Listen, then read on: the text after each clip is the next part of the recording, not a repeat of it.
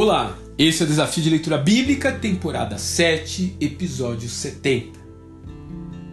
Astrofísica, Mateus capítulo 27.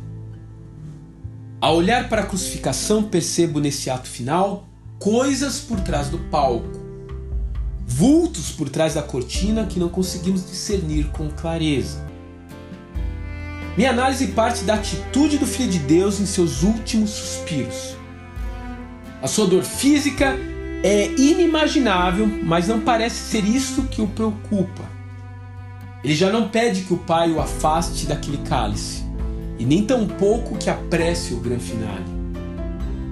Suas últimas palavras se resumem a demonstrações de cuidado com outras pessoas, uma declaração de que está com sede e a declaração final de quitação de dívida, tetelestai pouco antes de entregar seu espírito de volta ao Eterno.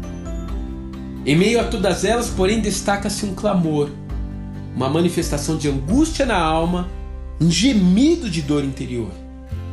É o momento em que ele olha para o Pai e pergunta: Por que tu me abandonaste? Mateus capítulo 27, verso 46 e Marcos 15, verso 34 descrevem esse momento. O que estaria acontecendo no mundo espiritual nesse momento? Paulo nos ajuda a entender um pouco quando diz em Gálatas 3, verso 13. Gálatas 3, verso 13.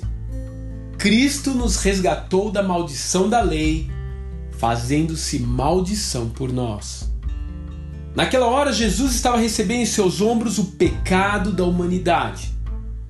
Como o pecado é rebelião contra Deus, uma força contrária à essência do eterno, o filho, nessa situação específica, ficou afastado do pai. Para você que gostava de estudar física na escola, é como se o campo de atração gravitacional do Criador fosse temporariamente neutralizado por um campo eletromagnético de iniquidade, impedindo assim o Salvador da raça humana de se aproximar de Deus. E é isso que o abala. Cristo nessa hora é uma espécie de aspirador de pó, jogando toda a sujeira humana para dentro de si.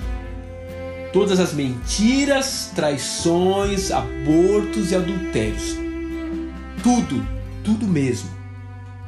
E como um hospedeiro que se deixa ser invadido por um vírus mortal, ele se inoculou com tudo que contaminou a humanidade ao longo dos séculos na esperança de que a sua morte destrua também aquilo que está dentro do seu próprio corpo terrestre.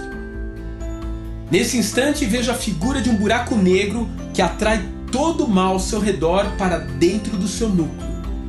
Na medida em que a sua força existencial entra em colapso e que vai se retraindo mais e mais até engolir a própria luz. Surpreendentemente, porém, o buraco negro do Calvário não continuou progredindo para uma existência vestigial. Ao contrário, em três dias, ele retornou como uma supernova, uma estrela gigante que se ergueu com calor e brilhos colossais, cegando as potestades que se opunham ao reino dos céus e iluminando como nunca antes esse pequeno pedaço do universo em que habitamos. Esse pequeno e pálido ponto azul que chamamos de terra. Aquele que não conheceu pecado, Deus o fez pecado por nós, para que nele fôssemos feitos justiça de Deus. 2 Coríntios capítulo 5, verso 21. Ele nos perdoou de todas as transgressões e cancelou a escrita de dívida que era contra nós. Ele a removeu pregando-a na cruz e, tendo despojado os poderes e as autoridades, fez deles um espetáculo público, triunfando sobre eles na cruz. Colossenses, capítulo 2, versos 13 a 15. Que Deus te abençoe